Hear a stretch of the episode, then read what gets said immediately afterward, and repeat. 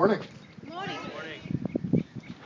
You all sat down so quick. Normally, I buy myself 15 seconds by saying, please take your seats, and I can get my stuff together. So. so next time, don't sit down until I tell you to. You can sit down for Trace. He doesn't need the extra time. I'm the one that needs it. Well, welcome to Pillar Church of Oceanside here. Me, uh, my name is Michael. I'm one of the elders. Uh, might not have seen me up here for a while. So uh, Trace has been leading us through the, the book of John. So if you've got your Bibles, would you open it up to John chapter 10? That's where we're going to start. So last week, Pastor Trace led us through the first half of John 10. Does anyone remember what this was about if you were here? Jesus being uh, the shepherd, right? He's the, he's the gate to the sheep, he's the chief shepherd. And a wonderful message, but we, we have this historical idea of Jesus taking care of the sheep, right? This is even if you're not a Christian or, or you don't spend much time in church, you've probably heard these things, right? This idea of sheep and Christians and all these all these imagery that's going together. So Jesus is he's actually going to go somewhere else. So from last week to today's message is, is we're going to have a few months in between here, right? So the narrative is going to take a jump by a couple of months, but he's going to stay on this theme. So we, we start with that to, to put that in the back of your mind. If this is your first time here with us, uh, Tracy, we start this in January. So we, have been working uh, line by line through the book of John since January. We're in chapter 10 now, so uh, it won't take you long to catch up if you wanted to go home tonight and spend 30 minutes and catch up here. But what we're trying to do is we're examining the life of Jesus. And what we've entitled this series is, is Believe. Because John said, Look, I, I wrote this book that you may believe, right? So he's telling us a story about Jesus. He's telling us the story of God's Son and his account of what happened when, when God put on human flesh and he came down and lived amongst us, right? So he said, Look, I, I want to write this so that you can believe. So he, John is very unique amongst all the other gospels. There's four gospels. But John is, is painting Jesus in a different light, right? So it's this idea when you read all four of them, you can see Jesus from all these different angles. So right now, again, so we're kind of exploring this idea of Jesus as the shepherd. But if you're taking notes, um, I've entitled so uh, Trace and I both like titles for messages because it helps keep our, our thoughts together. But this one would be called Tell and Show. And your first thought would be, it's like, hey, buddy, it's show and tell. One, I'd ask you to stay out of my affairs and my business. I'm calling it Tell and Show. So leave me alone with that. But two, this is the order. You're going to see this is actually by design, is because Jesus is going to do something here. So today we're going to talk about Tell and Show. But before we get into this, uh, Trace hit this a little bit last week, but I want to read you something to, to kind of have a historical understanding of Israel and sheep and sheep herding and what does this look like in the time of Jesus. So I'm going to read uh, from a, uh, a commentary on the book of John by this is Colin Kruse's uh, uh, commentary. But listen to this. I think this is fascinating. Uh, fascinating. It says, speaking of Trace's text last week about Jesus being the door to the sheep gate, says to appreciate this parable, it is important to understand its setting in a small Jewish village. Bailey says that most village families owned a few sheep, and their houses had small walled courtyards where the sheep were kept overnight. Because each family had only uh, a few sheep, a shepherd for each household was not economical, so several households would share one shepherd to look after their sheep. After the shepherding was done by a son or daughters from one of these families, if such a person was not available, a hired hand was employed. Early each morning, the sheep would be taken out to graze in the open country. The shepherd moved from house to house, and because he was known to the doorkeepers, they opened their courtyard doors to allow him to call out to the sheep. The sheep knew his voice and eagerly followed him into the open country to graze. The walls of the courtyard could be as high as six and a half feet high. One who was not the shepherd, or and one who had ulterior motives, would often climb over the walls because the doorkeeper would not admit him, and of course the sheep would not recognize him and uh, recognize his call and would flee from him. So that's, that's an interesting background, right? So these families living together would share a shepherd, right? So, hey, I have two sheep. You know, I'm not going to go out there and shepherd these guys all day. So they get together on this little co op, right? And so the doorkeeper opens up the door. They recognize the sound of the shepherd, and the sheep follow him, right? So this is all of last week's. But we need to keep this in our head as we explore our passage today. And of course, if a stranger comes, and uh, what's the sheep going to do to that stranger's voice? Yeah, it's going to make a bunch of noise. It's going to run the other direction. Have you ever seen someone else try to call your dog? What happens? Well, unless you have one of those dogs that just go to anyone, right? It, it's, it's pandemonium, right? They, they don't react. We don't have a dog, but my daughter loves to dog sit against our will. So she always volunteers to take people's animals in for a week or two. And we never know what we're going to get. And for whatever reason, my daughter's friends all have dogs that, that are they're high maintenance, and so they love her and they hate everybody else. And so she'll go to school or she'll go take a shower, and then this poor creature is left there with me, like staring at it. And I'm trying to be an alpha, but I was in the Air Force, right? So alpha does not come naturally. So I'm, you know, so I'm trying to exert some kind of dominance, and the dog just, not a single one of these guys have ever responded to me. Is that true, Hannah? They only respond to her. And I always liken this to Jesus and the shepherds, like these guys don't know my voice, so I, I forgive them. But this is the idea, right? So these animals get skittish, and so are people. Now, so that's all good. This is great historical knowledge. But now we need to think about what the Jews think about them being sheep in the eyes of the Lord. So I want to read a couple scriptures. One of these Trace hit last week. But Jeremiah 50, verse 6 says this My people have been lost sheep. Their shepherds have led them astray, turning them away on the mountains. From uh, mountain to hill they have gone. They have forgotten their fold. So an ancient Israelite they look at themselves as lost sheep that have been scattered, right? They've come out of captivity, they've been driven into slavery, they've been freed, right? So now they're under Roman oppression. Uh, Jesus is on the scene, and the Romans are actually in charge of everything, right? So th- they consider themselves the lost sheep. In Ezekiel 34, 15 through 16, it says, I myself will be the shepherd of my sheep, and I myself will make them lie down, declares the Lord God. I will seek the lost, and I will bring back the strayed, and I will bind up the injured, and I will strengthen the weak. The fat and the strong I will destroy. I will feed them in justice. So now, catch this. The Lord Himself is saying, I will be their shepherd, right? So when someone comes and says, I'm the shepherd, what are they proclaiming? That they're, that they're God. Because it says here, the Lord says, I myself will be the shepherd. So when Jesus said, I am the shepherd, what, what is he saying there? Yeah, that's right. Are you picking up what's happening here? So these things might be lost on us. When Jesus said, Oh, I'm the shepherd, it's like, Oh, that sounds nice. What is he really saying? Yeah, I'm the God of Ezekiel, chapter 34, when God said, I will be your shepherd. Micah, chapter 5, verses 4 and 5 says, And he shall stand and shepherd his flock in the strength of the Lord, in the majesty in the name of the Lord his God. And they shall dwell secure. For now he shall be great to the ends of the earth, and he shall be their peace. This is talking about the seed of David being the shepherd of this great flock. So, this is the scene we have going on here. Jesus is saying all these things. He just had this conversation about him and the sheep. And now let's go to John chapter 10. We're going to start in verse 22. We're going to read to the end of the chapter, but I want to read just the first two verses John 10, 22 to 24. And this is the start of our text. It says, At this time, the feast of dedication took place at Jerusalem. It was winter, and Jesus was walking in the temple in the colonnade of Solomon. So the Jews gathered around him and said to him, How long will you keep us in suspense? If you are the Christ, tell us plainly. So if you haven't read John or, you haven't been joining us, Jesus has been going around uh, pretty much proclaiming that he's the Son of God. He's been doing miracles. He's doing all these things that Jesus is known for. So they finally corner him and says, Hey, if you're the Christ, if you're the chosen one, just tell us plainly. Right? So we have the historical scene. Now let's set the scene of what's happening here. So you notice it said the Feast of Dedication. Does anyone know what the Feast of Dedication is? Hanukkah, right? So this is not one of uh, Moses' prescribed uh, uh, feast days here. So this is a, a newer thing that's happening. Interesting side note to history buffs that people freak out that this isn't John, historians, because this is one of the earliest mentions of Hanukkah being celebrated, so it's kind of cool. It originally went by the name of Feast of Dedication. Now, it says it was winter time. So, Israel in wintertime, it's, it's a very rainy season, and they're meeting in this colonnade of Solomon. And what this is, this is actually where the early church would end up meeting in a, in a few short years. This is where early Christians would go to hear and teach about Jesus. So that's kind of cool. But it's a covered area to protect them from the elements and the storm. Uh, I'm big on imagery like that. So when we're reading this text, think about this, right? So it's raining outside, it's cold, it's Hanukkah season. And the Jews, it says here, corner Jesus and they say, Look, man, if you're the Christ, just tell us. Just tell us plainly. Let's keep going. Verse 25. Jesus answered, answered them and said, I told you, and you do not believe. The works that I do in my Father's name bear witness about. But you do not believe because you are not among my sheep. My sheep hear my voice, and I know them, and they follow me.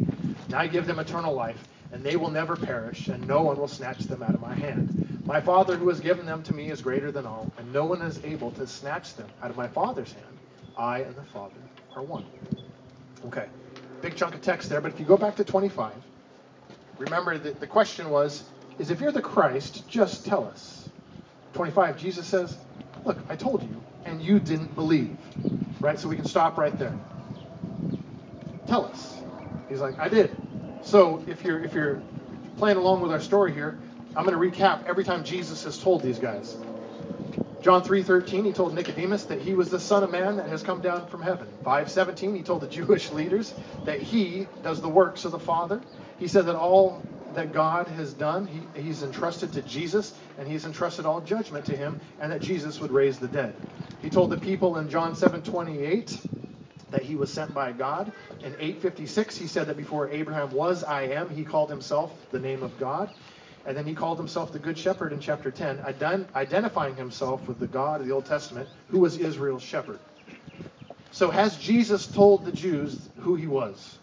Yeah. 100%, right? Hey, tell us plainly, are you the Messiah? Jesus like, I told you, right? So now we have this backlog. So when the Jews are asking him, tell us plainly, are they asking him because they want to worship him and hang out with him as the Messiah? No. There's an ulterior motive here, right? So our story is being set up. They want him to openly, plainly say it because what do they want to do to this man? They want to arrest him, they want to kill him, they want to stone him. So we got to get this in our head. This is a, a sting operation, right? Hey, we met him in the, the, temple. Hey, man, just tell us plainly. If you could say it right into this recorder for me, real quick. Yeah, who who are you again? Right. So this is what's happening here. Okay. Now he goes on to say. He says in the end of 25. He says, "The works that I do in my Father name also bear witness about me, but you don't believe." So he said, "I told you, and I've showed you." Right. So the the idea of works that, that's a very you know we I call it kind of a Christianese term. This is the idea of, of what you do, right? What are works? It's, it's just things you do. Jesus said, "Look, I told you, and I've showed you." Right. So how did he show them? What was the first miracle Jesus did in John? He turned water into wine. Right. Has anyone here ever done that? No. You've turned cash into wine, but you have not done the water to wine. Right. He read the Samaritan's woman mail. Remember, he met this woman of Samaria. He was, she was drawing out water, and he told her every. She said everything I've ever done. He healed the nobleman's son. He healed the lame man at the pool of Bethesda. He called himself. Oh, I copied that wrong. He fed 5,000 people. Remember, he walked on the water. You remember recently when the blind man, the man born blind, received the sight. Who else can do this but the Son of God, right? So again, Jesus said, What more could I possibly tell you? You've asked me to tell you plainly. I've told you time and time again. And I've showed you through what I've done time and time again. Now, in, chat, in verse 26, it enlightens us to why they can't believe. Now, this historical moment, this is where this is all going to come into, hopefully, the focus for everybody. 26, he says, But you do not believe because you are not among my sheep. Interesting. So, why, again, I like people repeating this back to me. Why can't they believe? Because they're not his sheep.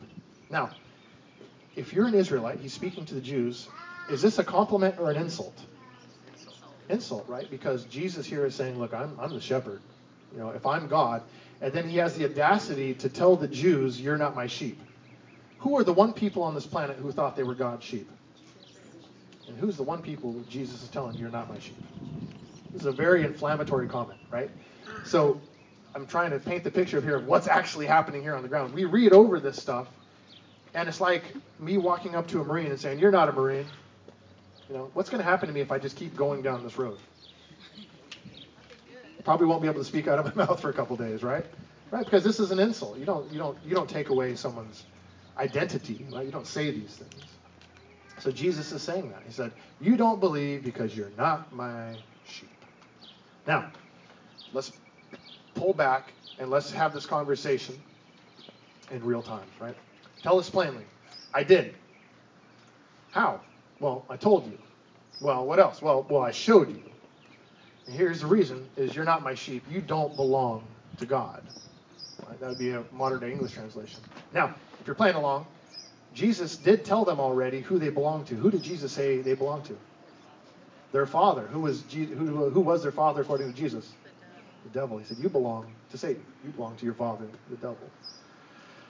So, how do you think this is going to play out for Jesus? Do you think these guys are going to be cool and just walk away?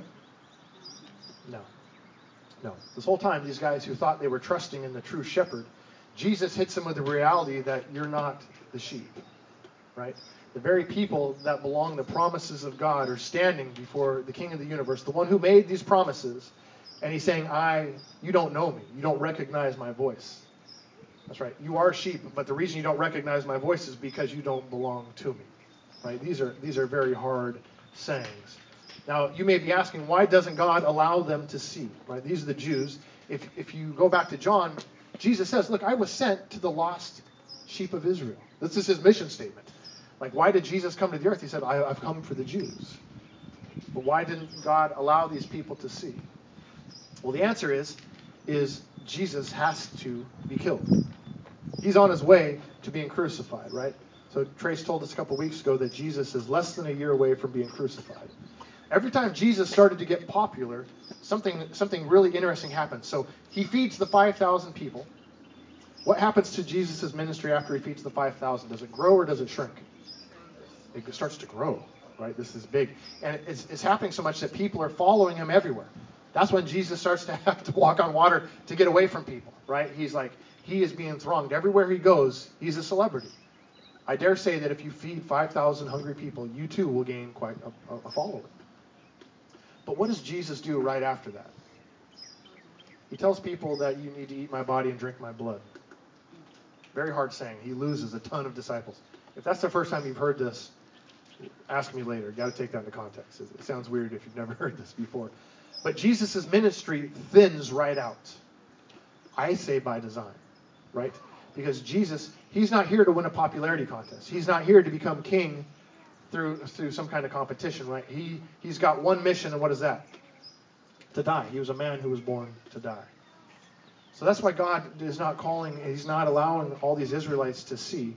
We're going to see this happen in the book of Acts when thousands upon thousands get saved, right? So the early church, was it full of Gentiles or Jews? It's full of Jews, right? It's a Jewish church. They're, they're, uh, they're Jewish converts. Eventually, it'll head out to the Gentiles. But these very people that are blind right now will see after Jesus dies. Pretty exciting. But I think during this moment, God is not allowing everybody to see who Jesus is. Okay, let's keep looking at these things. Verse 28 it says, I give eternal life, and they will never perish, and, and no one will snatch them out of my hand. My Father who has given them to me is greater than all, and no one is able to snatch them out of my Father's hand. I and the Father are one. Now, I'm not sure if you're picking up what Jesus did here. In 28, he says, No one will snatch them out of whose hand? My, my hand. Who does he say in 29? The Father's hand. What, what is he doing here? He's making them one, right? He's saying, Look, I have the same ability to protect people as the Father does. Now, this I and the Father one are interesting. This is not talking about the oneness of the Trinity.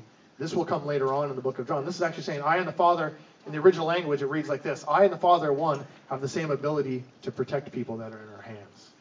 That's what he's saying here. Right? So again, is Jesus making a claim for deity right now? Yes. So he hits him again. it keeps coming. Tell us plainly. Well, you may say this is not very plain. I would say to the average Jewish person, this is 100% plain. Right? This is, uh, again, another slap in the face. So, what's the people's response? What? They, they want to kill him, right? If we keep reading here, they want to they want to stone him. Sorry, here, my next scripture is gone here. So I'm going to do this manually. So let's uh, pick it up from verse 31.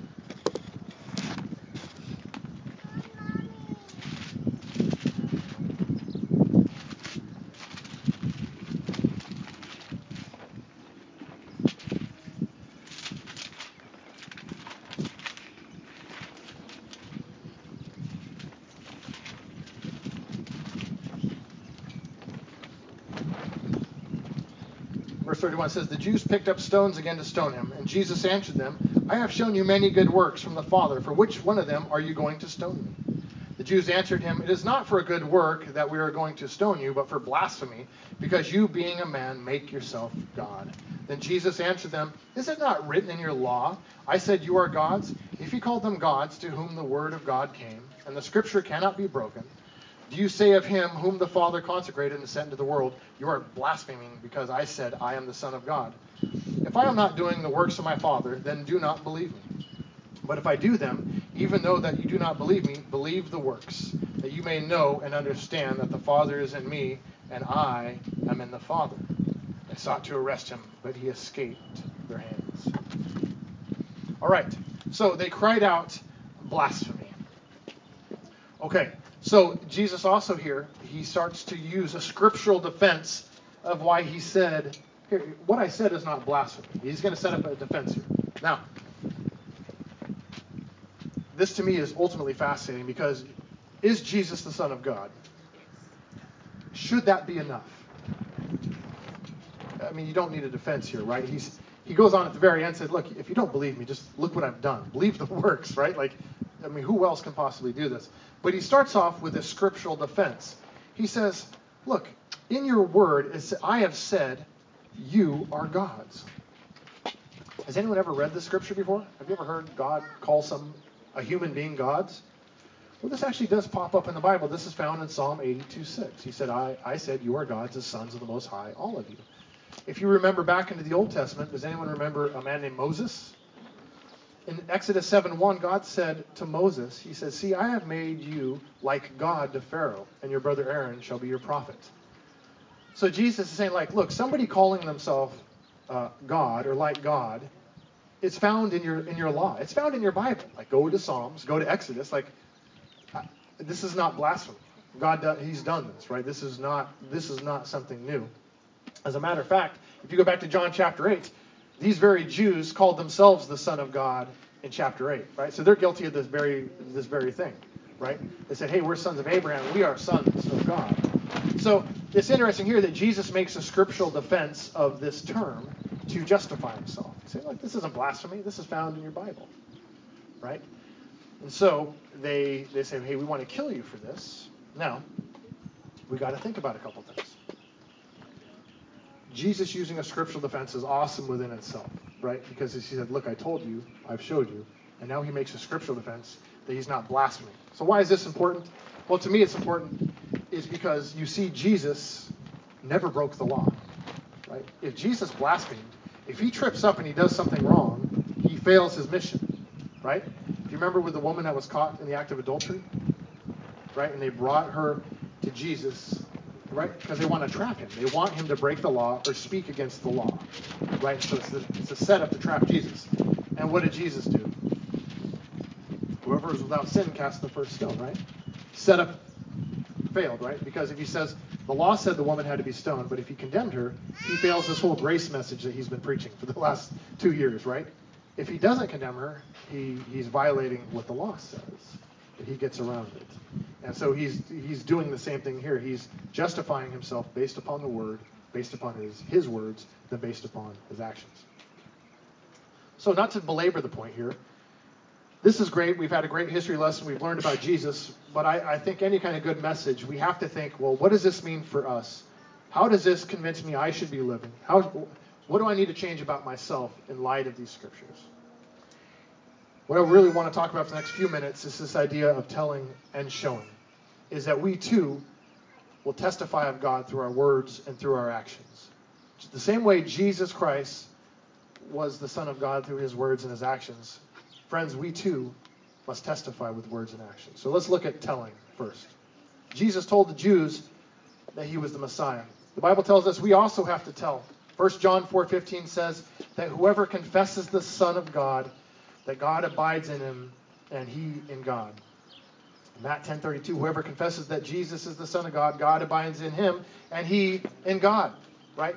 Our confession leads us to salvation. When our heart convicts us of our sin when we confess with our mouth when we believe in our heart and confess with our mouth what happens? We're saved. That, that's the that's the equation right there friends. If you cry out to Jesus and ask him to forgive you and to save you what happens? He, he, he forgives you. That's right, Heidi. He forgives you and he saves you. This is our confession. The Bible says that we overcome the evil one through the blood of the Lamb and the word of our testimony. Our words are very important. The Bible says that our words will condemn us or they will justify us, right? Every idle word a man speaks, he will be held accountable for. Your words matter, right? We asked this at our, our life group on Friday night, but what hurts worse, physical wounds or wounds that come from someone's mouth, long term? Mouth, that's right. I remember getting in fights with my, my younger brother where we're just, just slugging each other. I mean, just, you know, we kind of had the rule, kind of like the Ron Burgundy thing, where we don't hit each other in the face and we're just, just punching each other. Then ultimately anger takes over and someone gets socked right, right in the face or right in the eye, right? And it hurts really bad. But now I laugh about those stories, but I still remember when someone said something hurtful and it still hurts, right? So, so words do matter. So think about the first thing would be is just think about what comes out of your mouth. What do you say? If you say you're a Christian, this ultimately matters. What is coming out of your mouth? When you stand before God and He looks at all those words, will your words convey the idea that you are a son or a daughter of God? Number two, how do we how do we show it? Well, I have to. I want to read you a question, and we're, we're going to answer this. In Matthew 27, 37, it says, "Thou shalt love the Lord thy God with all thy heart, and with all thy soul, and with all thy mind." This is the first and greatest commandment. And the second unto it is, "Thou shalt love thy neighbor as thyself." So he said, "Look, the great two commandments for God is loving God and loving people." And the question is, is how do we love people? Right? So is this just telling people you love them? No, I think the Bible actually doesn't doesn't say that. That's not how we love people. Is loving people thinking warm thoughts towards them? That's not what the scripture says either. So what does it mean to love people? 1 John 3:17 it says, "But if anyone has this world's goods and sees his brother in need yet closes his heart against him, how does God's love abide in him?" So here we see love is actually an action. That love is meeting the needs of people. It's actually doing something for them. So when we say that we tell and we show, the love of God is expressed in our willingness and our ability and our obedience to help meet the needs of a broken humanity. James 2:15 through 17 says if a brother or sister is naked and destitute of daily food and one of you says to them depart in peace and be warmed and be filled but you do not give them the things which are needed for the body what does this profit for also faith by itself, if it doesn't have works, is dead. See, friends, we can speak a lot with our mouth, but our actions ultimately betray us. If we go back to our text where Jesus said, I'm the Son of God, I'm the Son of God, I'm the Son of Man, I'm this, I'm this, and this.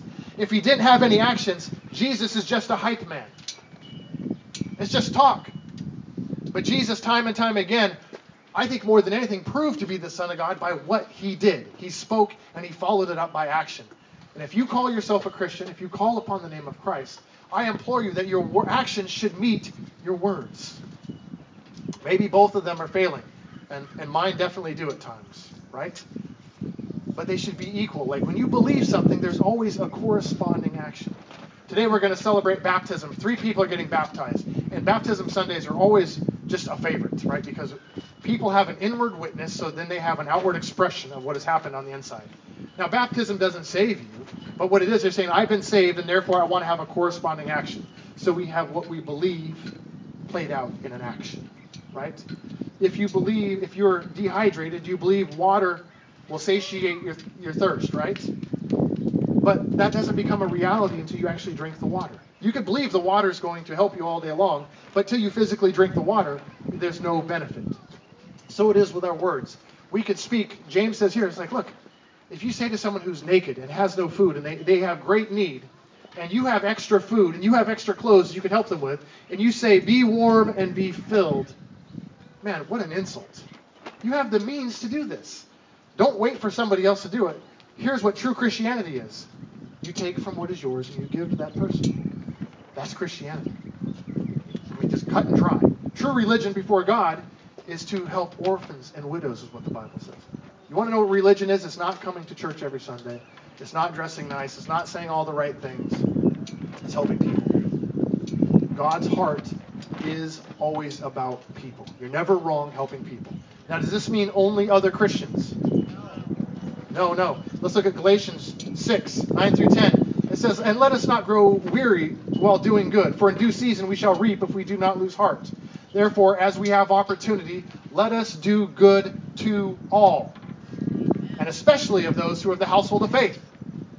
So it separates this idea. It's like, look, we should be helping everybody. This is who Christians are. Did Jesus come for the healthy or the sick?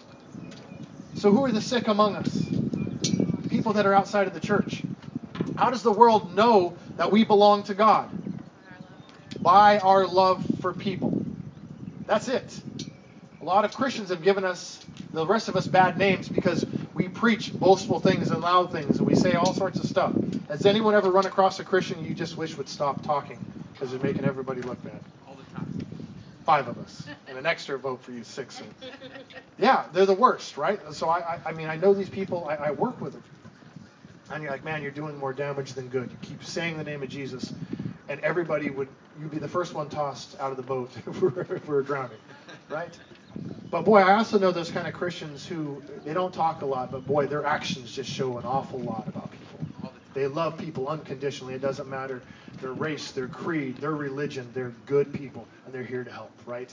And the name of Christ shines bright. When Jesus was on the scene, he was eating with the sinners and the tax collectors, and he was eating with those that are destitute, that were broken, whose bodies would be healed. He was touching lepers, right? People that were just so on the fringes of society. Jesus was seeking these people out we made a big deal about the Samaritan woman, right? This woman who was half Jew, half Gentile, and she was a woman. This is the most ostracized woman probably in this community. She had five different husbands. We don't know why, whether through death or they've left her, but she was completely marginalized. And Jesus goes out of his way to walk across Samaria and meet this woman and encourage her, right? And she's the first person to actually hear Jesus speaking plainly of who he is, if you want to know the truth. He tells this woman who everybody else had rejected. And then we as Christians, we look around us and we want to stay in our cliques. We want to stay in our groups, right? This is not Christianity, friends. Jesus, he, he told them and he showed them. Amen. My challenge to you is how are you showing people that you serve a God, right? We've read you a couple examples here. I would say the easiest thing is start meeting needs. Somebody needs something. There's so many people in our community that just need someone to talk to. Tracy, we have we have some older people in our in our, our congregation that they can't come to church for obviously COVID reasons and other reasons they can't get here, and they're crying out for people to talk to them. Right? Just talk on the phone, come over, have coffee, just do something, right? Crying out. These are you don't need money, you don't need resources to meet these kind of needs, right? Now, as we're wrapping these things up, I, I want to tell you, and I want to make sure this is very clear, that your works will never save you. When we talk about works, because some people like to confuse these things, that when you're doing good things, does this mean that you get brownie points with God? Well, no. No amount of good things will make you right with God. If you're not a Christian and you're doing good things, that's good for you. I'm glad you're doing it. But just know that doesn't save you. That faith in Jesus alone is the requirement for salvation. It's the what comes first, you know, the, the cart or the horse. I'll tell you, it's faith comes first. We believe in Jesus, and then good works should always follow that. But works will have a purpose because God says, I will judge your works. So if you're a Christian here and you're thinking, no, I, faith alone is good enough, I don't need to do something, Romans 2 6 through 11 says this He will render to each one according to his works. To those by patience and well doing seek for glory and honor and immortality, he will give eternal life. But for those who are self seeking and do not obey the truth, but obey unrighteousness, there'll be wrath and fury. Okay, 2 Corinthians 5:10. For we must all appear before the judgment seat of Christ, so that each one may receive what is due for what he has done in the body, whether good or evil. And what I want to leave you with this is it doesn't matter how much God has gifted you, it's being faithful with what you have. If you don't have a ton of financial resources and you're barely making ends meet, does God expect you to feed everybody you come in contact with? Not necessarily. But there is such a thing as called sacrificial giving, right? We can talk about it. But if you are blessed with means, or you're blessed with hospitality, or you have a big home where you could entertain people, or you have clothes, or you have influence, or you could drive people, you could meet, you have free time, and, and you can meet with the elderly, and all these things. God just asks you to be faithful with what you have. Take account of what you have, and how can I be faithful with it. So that's my challenge for you today. What are you speaking, and what are you doing? Do the two line up, and where are there areas that you could improve on? Where do we need to repent and do this? Let's read our last two verses and we'll close out 40 and 40, uh, 40 through 42. it says, He went away again across the Jordan to the place where John had been baptizing at first. And there he remained. And many came to him. He said, John did no sign, but everything that John said about this man was true, and many believed in him. So Jesus follows up the scene at the temple, right? They want to kill him, but they can't because his time isn't yet. Jesus, he, when did Jesus have to die? Passover, right? So he, he, needs to be that sacrificial lamb himself. But this is interesting. We see true faith here, not in signs, but testimony. You notice that they, they said of John, they said, look, John didn't do any signs, but everything he said about Jesus is true. And many people believed in Jesus there. What we see here is not faith and signs, but we have faith and testimony. This is interesting, right? Jesus just got done saying, Look, if you don't believe me for what I say, believe it in what I do. And the story wraps up with John's testimony, leading people to Christ about who Jesus is. When people meet Jesus, will our testimony and our actions line up with who Jesus is? Let's simplify it. On the day of judgment, when all people will finally meet Jesus, will our, our testimony and our actions line up with who he is? And as one of your elders, I will confess that mine to date has not. And I imagine yours has not either. This doesn't mean we're without hope, but we have a target to hit, right? We have, this is what we wake up every morning trying to achieve. And many days we'll fail it. And that's why there's grace. Whoever sins, if we confess it, he'll forgive it. Every morning is new. Every morning, we, the Bible says we pick up our cross, and we try again, we try again, we try again. That's what Christianity is. It's never quitting, right? We're hitting a target that theoretically is impossible, right? But what God looks for us is that we're trying, right? And not just trying in word only or we're given a half-hearted attempt. This is our aim, to be disciples, to be well-pleasing in His sight. Jesus' testimony and his works reflected the Father. My prayer for you today is, friends, that we are on that goal as well, that our works and our words will line up. Let's pray. Father, again, thank you for your word. Thank you for your great grace. Father, we just want to pause and say thank you. Father, as, as one of the elders here, let me be the first to repent where I have not hit this, Father. And there's times when I, I don't even try. Father, but we know that this is a, a journey, Father God, that this is not a one time event. So I pray that you would continue to remind us, Father, that our words and actions should be that of ones that are Christ like ones, that are called out from this world, Father, to serve you. And Father, let it start to the top and work all the way through us, Father God, that we would be examples to you. And Father, that our, our faith would be well spoken of, Father God, because we love people. We love all people, Father God. And help us to do that. Help us not to hate, to backbite, to murmur, to slander, to gossip. Father, help us to be true Christians in this dying world, Father, we be this bright light. We love you and we thank you. In Jesus' name, amen.